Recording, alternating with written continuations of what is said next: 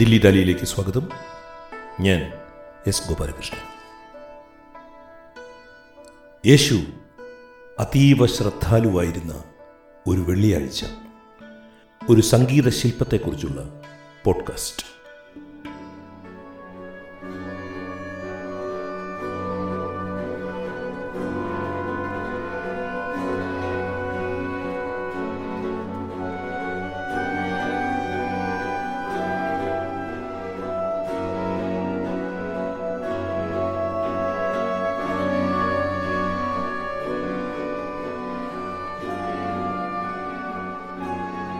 ഇന്ന് നല്ല വെള്ളിയാഴ്ച. മലയാളികൾ ഈ ദിവസത്തെ അതിമനോഹരമായി ദുഃഖവെള്ളി എന്ന് വിളിക്കും. രണ്ടായിരത്തോളം ആണ്ടുകൾക്കപ്പുറത്തുണ്ടായൊരാ മഹാത്യാഗത്തെ ഇപ്പോഴും മൂകമാണെങ്കിലും ഉച്ചത്തിൽ വർണിക്കും ഏകമുഖമാം കുരിശ് എന്ന് ജി. ശങ്കർ കുറുപ്പ് എഴുതി. ഇന്നത്തെ പോഡ്കാസ്റ്റ് ഒരു സംഗീത ശില്പത്തെക്കുറിച്ചാണ് ക്രൂശാരോഹണത്തിന്റെ ആശയ ചൈതന്യം പോലെ വിമലമായ ഒരു സംഗീത ചിന്തയെക്കുറിച്ച് ദുഃഖവെള്ളിയെക്കുറിച്ച് എഴുതപ്പെട്ടിട്ടുള്ള മഹത്തായ സംഗീതങ്ങളിൽ ആദ്യം പരാമർശിക്കപ്പെടുന്ന ശാസ്ത്രീയ സംഗീത ശില്പമാണ് ഇത്.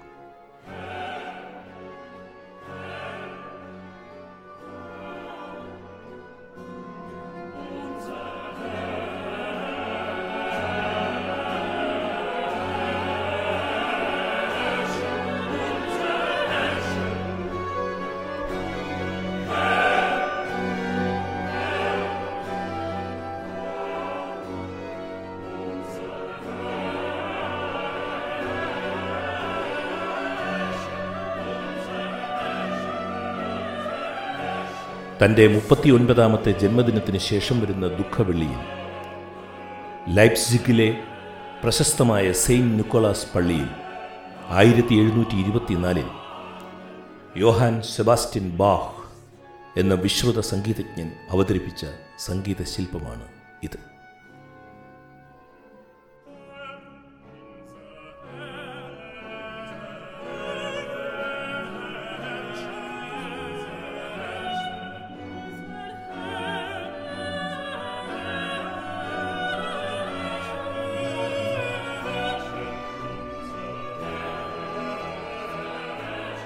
ക്രിസ്തു എന്ന ആശയത്തിനെ അവലംബിച്ച് എഴുതപ്പെട്ട എക്കാലത്തെയും മഹത്തായ സംഗീതങ്ങളിലൊന്നായി പാശ്ചാത്യ സംഗീത ചരിത്രം വാഴ്ത്തുന്ന സംഗീതം.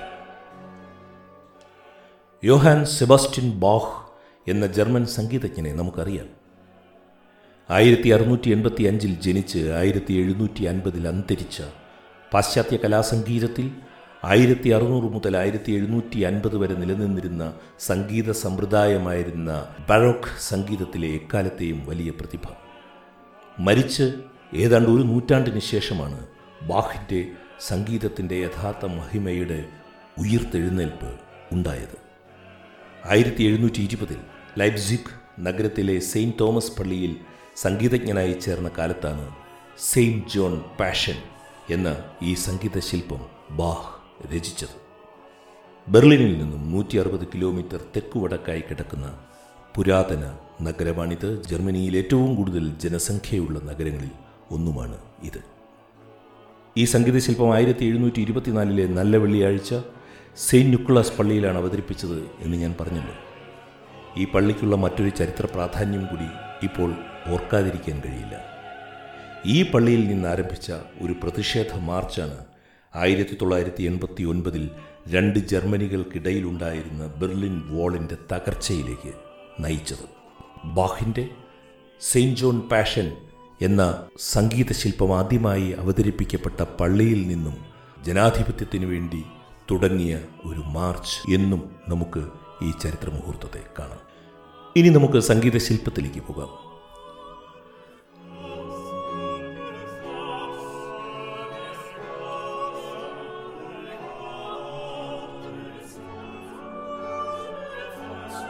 പലതരത്തിലാണ് നാം പാട്ട് കേൾക്കുന്നത്.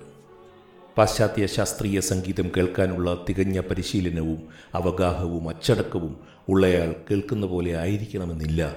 പൊതുവെ ഇന്ത്യൻ ശാസ്ത്രീയ സംഗീതങ്ങൾ കേട്ട് ശീലിച്ച ഒരാൾ ഇത്തരം സംഗീതങ്ങളെ കേൾക്കുക. ലോകത്തിലെ മറ്റ് സംഗീത ശാഖകൾ ഇഷ്ടപ്പെടുന്നവർ മറ്റൊരു രീതിയിലായിരിക്കാം ഇത് കേൾക്കുക. ഓരോ ചെവിയും ഓരോ തരത്തിൽ കേൾക്കുന്നു എന്ന് മാത്രമേയുള്ളൂ അർത്ഥം ഇന്നത്തെ ഈ പോഡ്കാസ്റ്റ് ക്രിസ്തുവിന്റെ ക്രൂശാരോഹണത്തിന്റെ പാഷൻ വൈകാരിക അംശത്തെ മാത്രമാണ് അവലംബിക്കുന്നത്. ക്രൂശാരോഹണത്തിന്റെ മഹത്തായ വൈകാരികത മനസ്സിൽ ഉറഞ്ഞുകൂടിയപ്പോഴാണല്ലോ യോഹാൻ സെബാസ്റ്റ്യൻ ബാഹ് ഈ സംഗീത ശില്പം നിർമ്മിച്ചത് തന്നെ. യേശുവിന്റെ അവസാന നാളുകൾ യോഹന്നാന്റെ സുവിശേഷത്തിൽ എങ്ങനെ പരാമർശിച്ചിരിക്കുന്നു എന്നതിനെ ആശ്രയിച്ചാണ് ഈ സംഗീതശില്പം രചിക്കപ്പെട്ടിരിക്കുന്നത്. ലൂഥർ ബൈബിളിലെ യോഹന്നാന്റെ സുവിശേഷത്തിന്റെ പതിനെട്ടും പത്തൊൻപതും അധ്യായങ്ങൾ.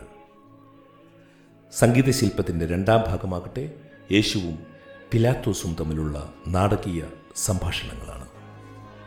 ആദ്യ ഭാഗത്ത് നസ്രയനായ യേശുവിനെ വാഴ്ത്തുകയാണ് യോഹാൻ സെബാസ്റ്റ്യൻ ബാഹ്. ഞാൻ നസ്രയനായ യേശു യേശു ആൾക്കൂട്ടത്തോട് പറഞ്ഞു മഹത്തായ സ്നേഹം മഹത്തായ സ്നേഹം. എല്ലാ അളവുകൾക്കും അതീതമായ മഹത്തായ സ്നേഹം വഴിയട്ടെ.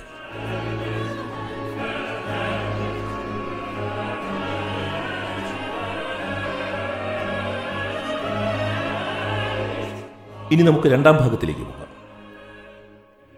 ക്രിസ്തു നമ്മെ അനുഗ്രഹിക്കട്ടെ.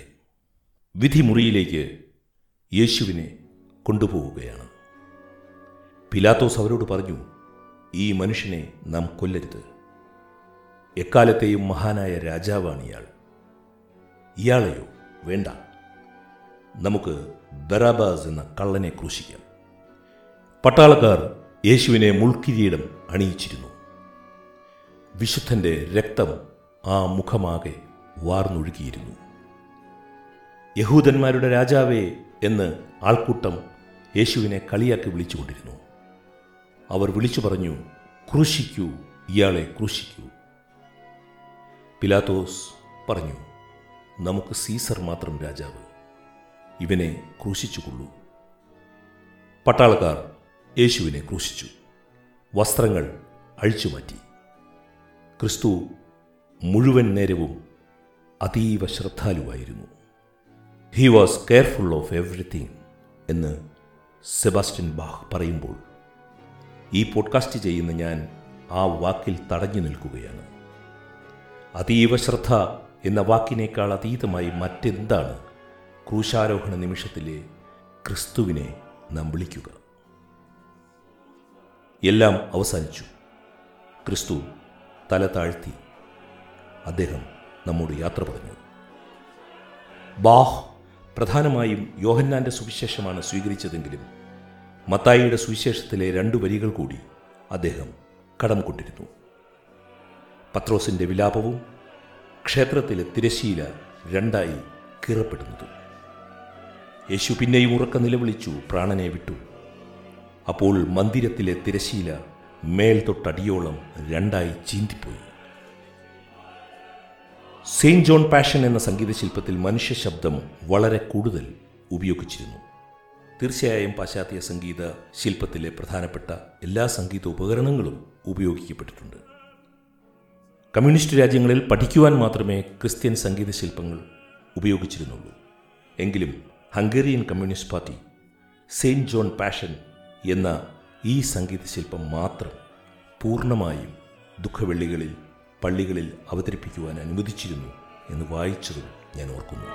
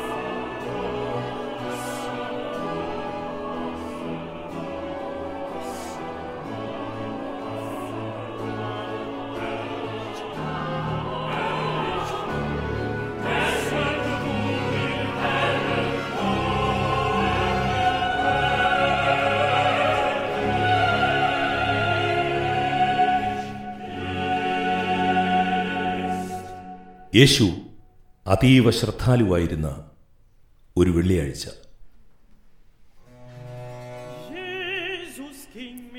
ഒരു സംഗീത ശില്പത്തെക്കുറിച്ചുള്ള പോഡ്കാസ്റ്റാണ് നിങ്ങൾ കേട്ടത്. കേട്ട സുമനസ്കൾക്ക് നന്ദി. സ്നേഹപൂർവം. എസ് ഗോപാലകൃഷ്ണൻ.